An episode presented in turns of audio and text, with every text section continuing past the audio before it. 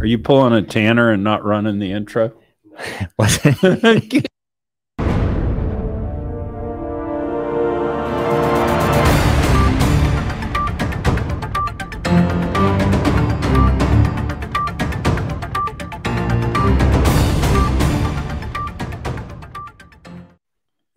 Absolute garbage at our intros and videos now. Well, and I totally forgot, you know, I'm not used to the new studio yet, that it's black. So I look like a floating head here, I think. So I'm taking off the, the I'm wearing a black shirt. Hoodie. I'm wearing a black shirt too. Damn, Chuck just there we turned go. up this podcast a notch. Got there we go. Need hey Tim, play Nelly Hot in here. Uh bum, really. bum, bum, bum, bum, bum. All right, Chuck, let's uh let's dive into this week's news. Uh let's get off the topic of you taking off your your sweatshirt and your shirt. Yes. So story number one, Shell came out this week. They announced that they had to divert seven billion dollars to cash to cover margin calls on their hedges, and it was primarily all on their natural gas hedges. And I bring this up kind of first because this is a big deal, and this is the first time we've seen this. You know, natural gas is at, what, the eight- or nine-year high, pushing up over six dollars per M, and all these guys that are hedged at two dollars and fifty cents, three dollars are having to post margin calls. It's kind of crazy, seven billion dollars is a lot. I mean, they sold – what did they sell the Permian for, like nine billion dollars? So they basically took the Permian and placed it into margin. You know, we were at a P E shop the other day, and I made a joke about, you know, kind of like sarcastically, like, oh, I know you guys are hurting in one hundred dollar oil. And then, you know, they said under their breath, like, yeah, hedged at sixty. And, so, and we were grateful. Yeah. Um, yeah. So that's kind of wild that you see these things uh, happening. And why don't you give us like real quick rundown on what a margin call is for someone yeah. that may not know? Yeah. So if you're a small private equity backed company, you generally have a line of credit with a bank. So think Wells Fargo, Citibank, whoever, and you do your hedges through their desk. And because they have a lien on your oil and gas assets for the loan, you don't have to post margin. So if you hedge at three bucks, they're like, okay, we know they're going to sell that M C F in the future. They're going to get three bucks, you know, so they'll realize six bucks. They'll send us the, the difference. What happens if you're a big guy like a Shell, probably Diamondback, probably Pioneer, your debt is unsecured bonds. Mm-hmm. And so what you do is you just go hedge by trading on um, the uh, C M E, and you, you know, you go, you short, you go long, whatever you want to do. But each one of those contracts that you enter, whether it's locking in your price or whatever, uh, is a levered contract. And so if I sell, um, puts, if you will. Well, that's not good. If I lock in a contract at three dollars and it goes to six, the counterparty's sitting there saying, whoa, time out. You got to prove to me you're going to be able to pay this. And generally you're going to have to post the difference between six and three yeah. in cash in your account at your broker that you trade with the NYMEX through. Yeah. I liked, um, you know, during the, Um, kind of quarantine with the rise of retail trading on the Robinhood app. You know, Robinhood, I don't know if you've actually been through the process of signing up for an options account on Robinhood, but it's kind of scary how easy it is to access options and margin trading. And a lot of people don't know how margin works. So you always see all these posts on Wall Street Bets, like, I just got margin called. You know, what does that mean? And all of a sudden, you know, they owe Robinhood like ten grand or whatever to uh, cover a trade. So essentially, you know, these big operators, they're trading on margin. So they're levered trades. And if it gets too far out of the money, then they have to cover that with cash.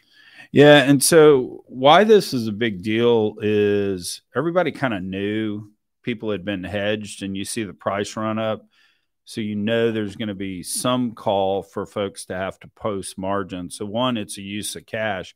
Two, for all the politicians, and maybe this is a hint towards what Finger of the Week is, but with all these politicians going, oil's at one hundred and all that, you may only be realizing sixty for it. Yeah. And, and so that's, that's kind of a real, Which, real issue. You know, I've seen a lot of people on Twitter dunking on E M Ps for being hedged, but this is actually something me and Bomber agree on, um, which me and Bomber agree on a lot. I don't know what I'm saying. Like, I think the only thing we don't agree on is Bitcoin.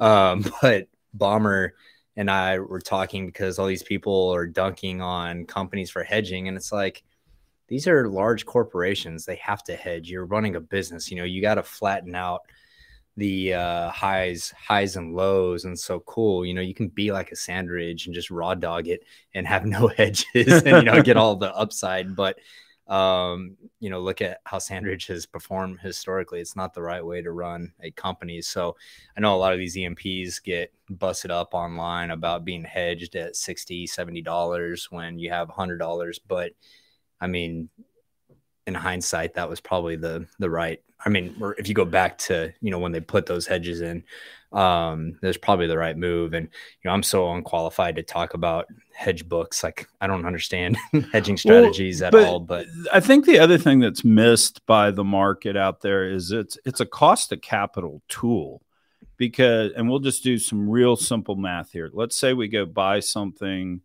for a hundred and we do it all with equity. And because of the price run up, uh, or because we drill good wells or whatever, in five years, we sell at two hundred. So we made two times our money um, during that five year period. Now let's take the same scenario where we buy something for a hundred, but we use fifty percent debt, fifty percent levered. So we cut a fifty million dollar equity check and a fifty million dollar debt check.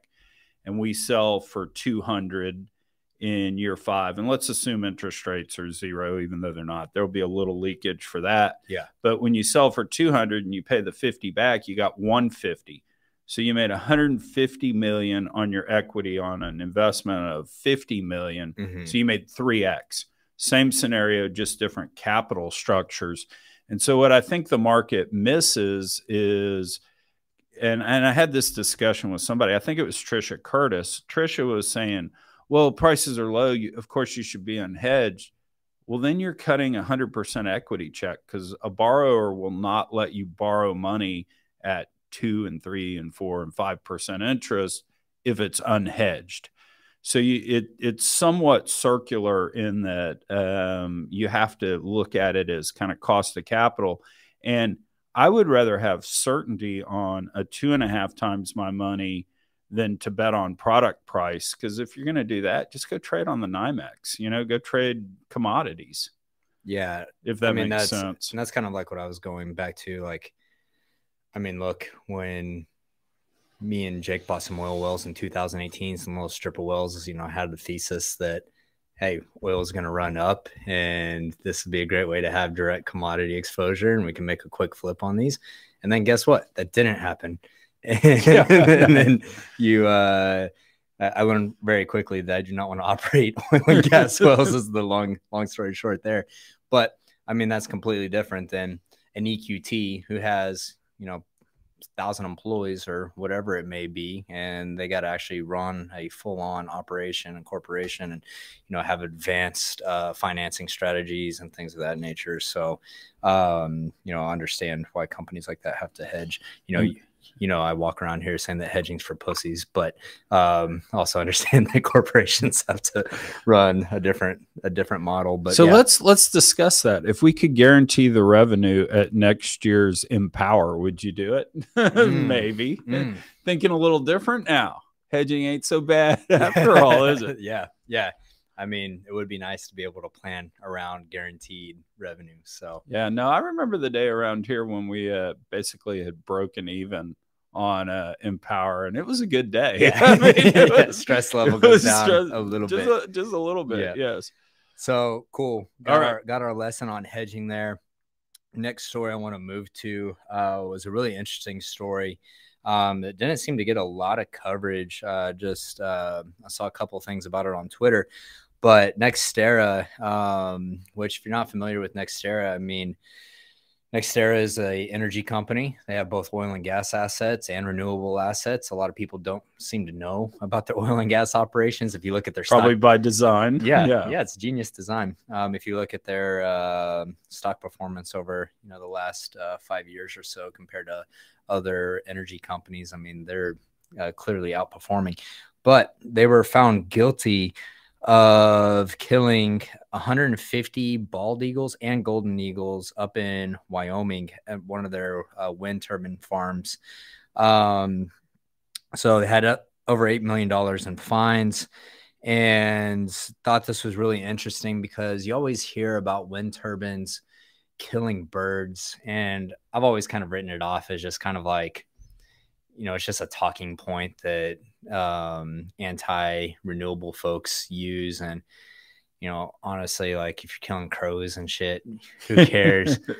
But these are bald eagles. And I don't know if you've ever seen a bald eagle. I lived up in the Pacific Northwest for a few years, and man, bald eagles are majestic. Like when you see one, yeah. I mean, it's just like, holy shit, like this is amazing. And just to think about those things getting chopped up by wind turbines is well, crazy. Is it, and, is it chop, or do they just, because the wind turbines move slow? Yeah, they move slow. They're, they just, run, they're just running don't, into Don't them, they yeah, fly into it and break breaking, their neck? Breaking their neck yeah. and falling. Yeah. So, yeah.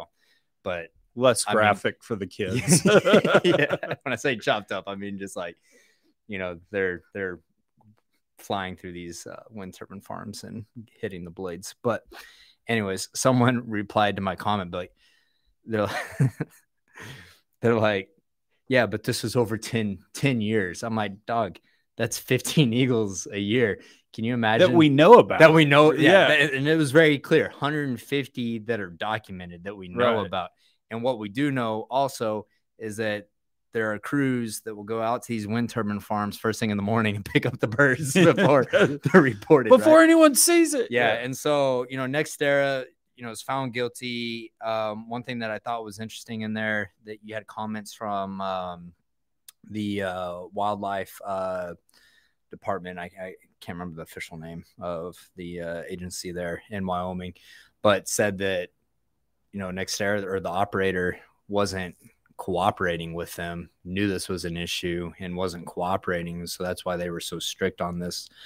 Um, but yeah, I thought that comment that I got on Twitter was interesting. It's like, oh, well, this is over ten years. And I'm like, that's a lot of eagles over ten years. And if you had a drilling rig, I mean, you know this um, from some of uh, your portfolio companies at Kane, but the Permian Basin, I mean, there was a legitimate threat to shut it down, I believe back in like two thousand thirteen, over some desert lizard, endangered. There was, there was a lizard, and then there was a special kind of plant life that I thought looked like a weed, but yeah. Yeah.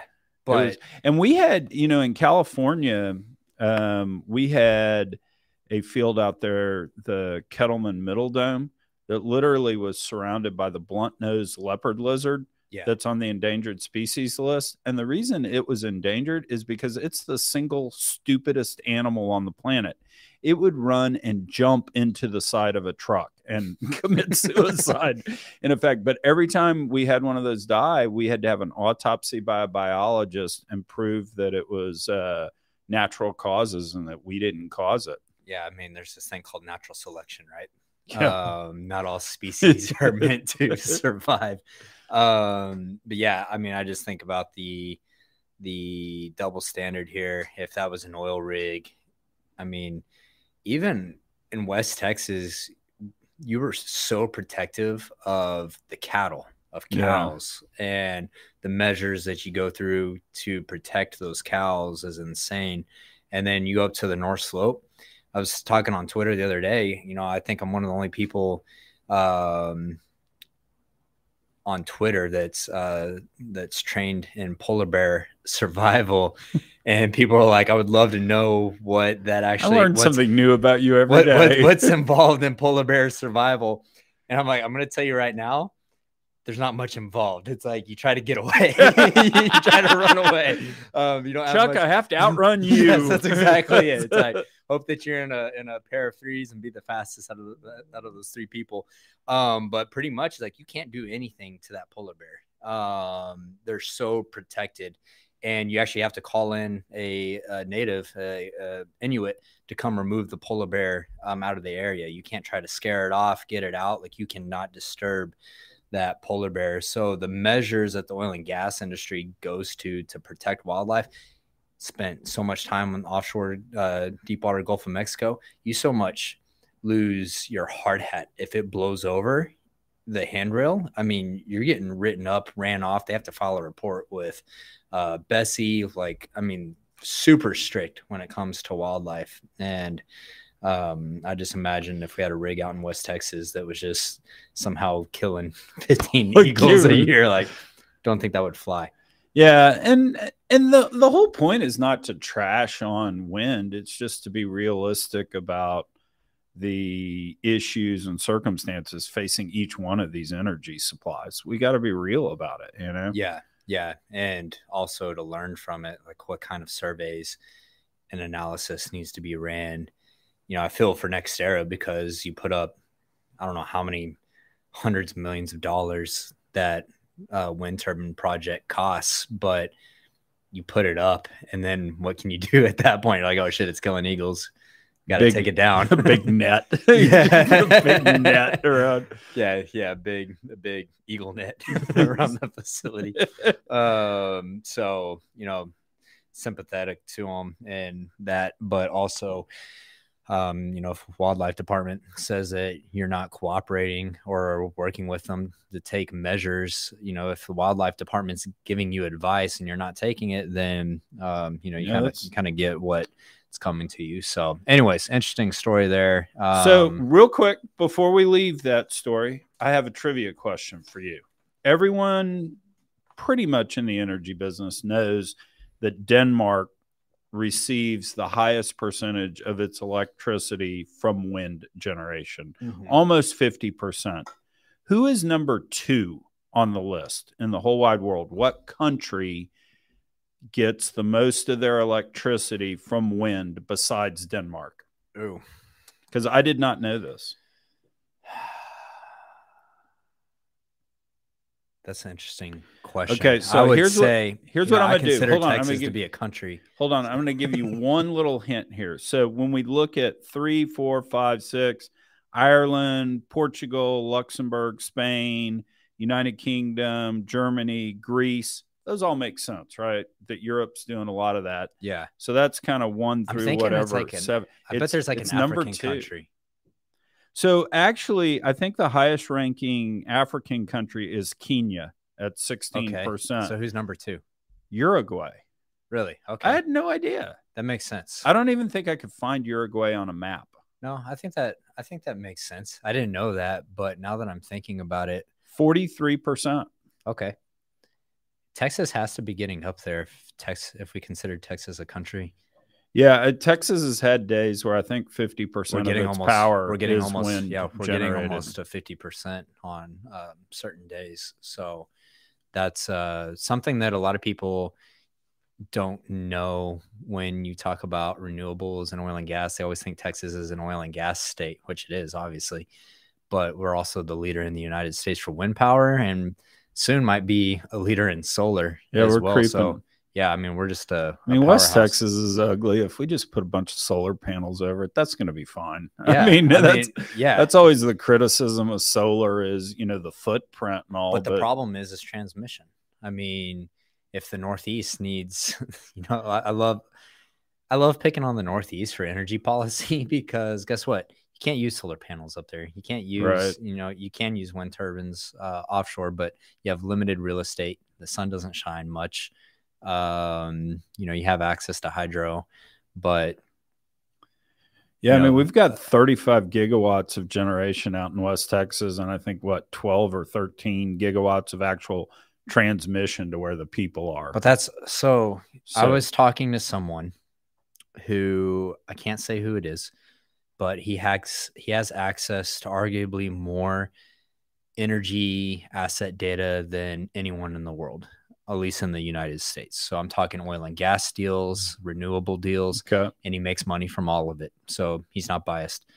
But he was telling me, you know, he just going on a rant about how renewable projects don't make sense.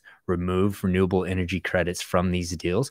He's like, why is there even such thing as stranded stranded renewable assets? He's like, they build these things. They don't care about connectivity to the grid. They don't care about transmission.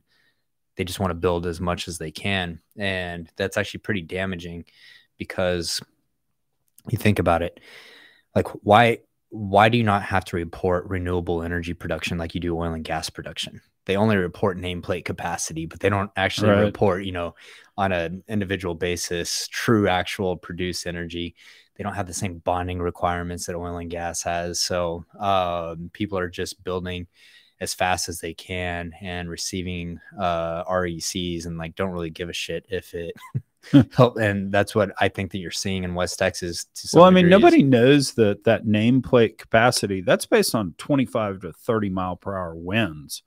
I mean, I think you have to have ten to twelve mile per hour winds to even generate any electricity. Yeah. You know, so I mean, five mile per hour wind, those things don't even move. And then also, I mean, they can't operate if wind is too high, like a tornado comes through and right. So there's a sweet spot for wind, wind production. Tornado comes through and just tears them apart. So uh, you can't have too little wind and not too much wind. You just have to have just, just the right, right amount of wind. But yeah, I thought, uh, I thought that was an interesting conversation with him. Maybe I'll get him on a podcast sometime and uh, we can talk to him about that. But anyways, what do we got next? So this is good news. Hold, if you're for, hold on just a second. Yeah.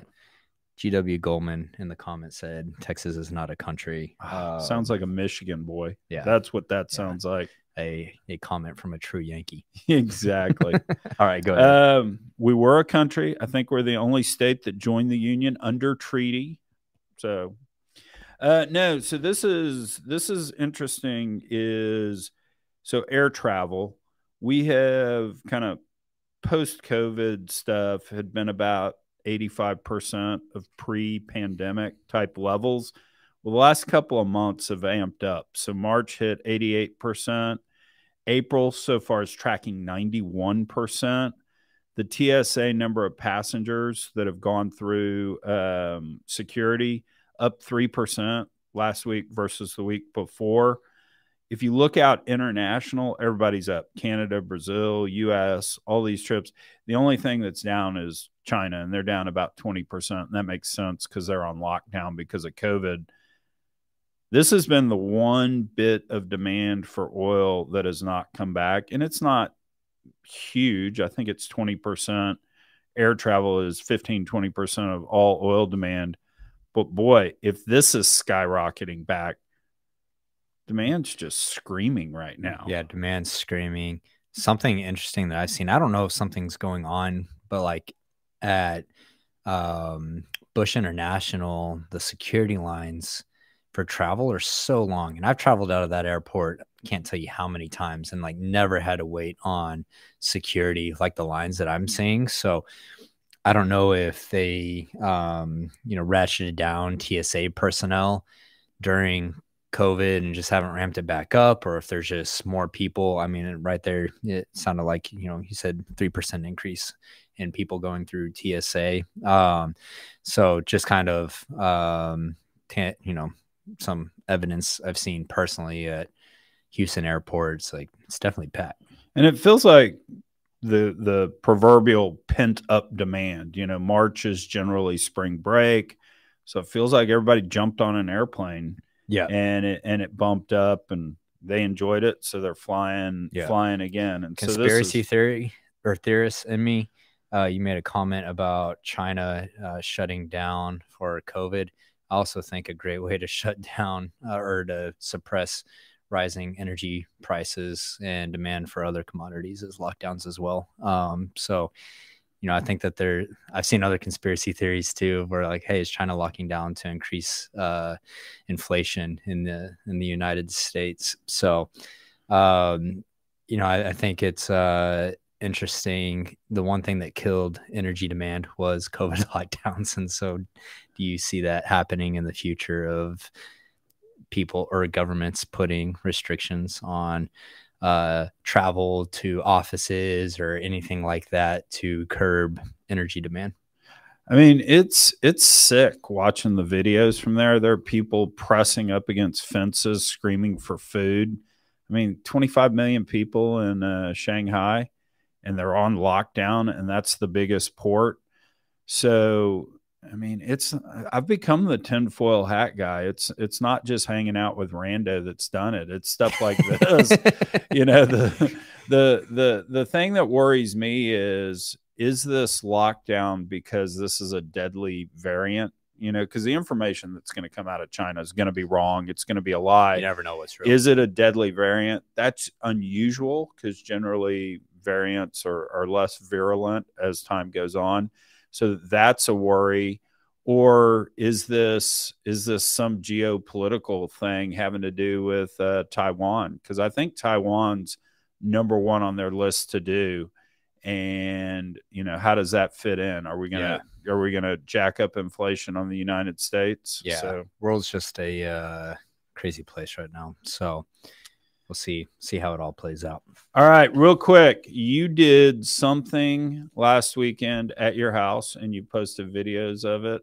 Oh, lay it on us. You're now a Bitcoin miner, right? I'm, yeah, I'm not officially a Bitcoin miner yet. Uh, if we weren't going to Vegas this week, I was actually like a little upset that we had to go to Vegas this week because my Bitcoin mining is probably going to be pushed off until uh, this coming weekend. In case anyone in the audience wants to know what a geek Colin is, he doesn't want to go to Vegas without his wife, but wants to be in the backyard Bitcoin mining. Yeah.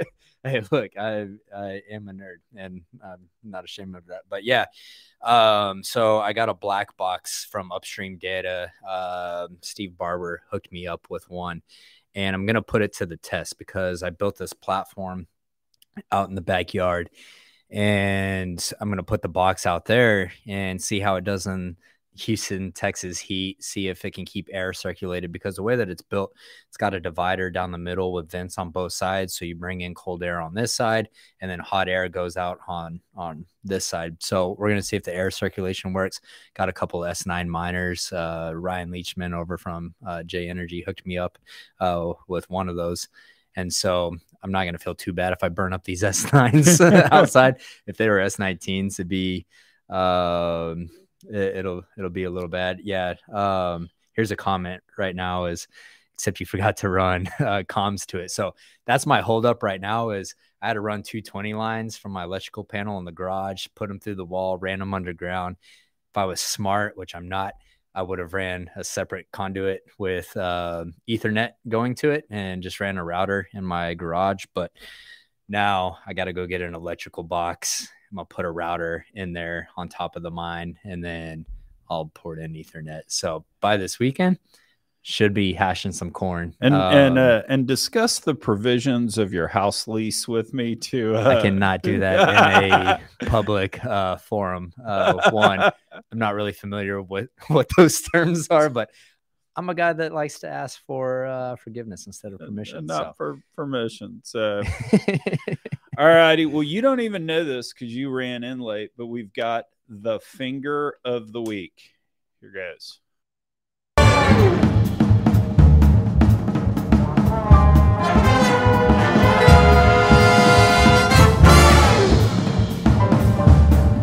Today is gouged at the gas pump. Um, big oil in America's pain at the pump. They had an option to do that, to increase their ability right now, not to have to frack, not to have to drill more, but to simply at their ability right now to raise the amount of gas that they... What the so, fuck? So Col Colin, we about? So we normally do finger of the week. And as I was thinking about it, that was Representative Jan Schakowsky. Schakowsky. And believe it or not, she is actually on the Energy Committee in the House of Representatives. And I was thinking she deserved the finger of the week for saying, hey, you don't have to frack. You don't have to drill more wells. You just need to turn on more gasoline. So I was thinking that was finger of the week. But now, actually, she is like, we're going to put her in the Wildcatters Hall of Fame because she has found a source of oil that does not require drilling or fracking. So kudos to her. Yeah. I mean, look. We have been chasing infinite energy. You know, that is the holy grail right. of society. So I'm glad that we're able to reach this paradigm shift and society can prosper from the, here on out. her perpetual motion machine, and we uh, we have it now. So uh, anyway, uh, Senator, I mean, uh, Representative Schakowsky, either finger of the week or we'll put you in the Hall of Fame. So there we go. All right, uh, what are we doing this week? Uh, this week, uh, Chuck and I will be in Vegas at the Quorum Connections Conference. So if you are there, come check us out. We're speaking tomorrow, Wednesday at two o'clock Pacific time. Um, got a really great panel uh, with a few folks on there from E M Ps and from Quorum uh, talking about the adoption of oil and gas technologies. So come check it out. Come hang out with us there. And you got anything to add on that? Or no, I'm everything? Just looking forward to the Encore Beach Club tomorrow night after we uh, after we speak. All right. Yeah, if you're in Vegas, uh, come hang out with us at Encore. So we'll catch you guys next week. Uh, if you can, help us out. Share this with a friend. Um, leave us a comment, subscribe to us on YouTube, and we will catch you guys next week.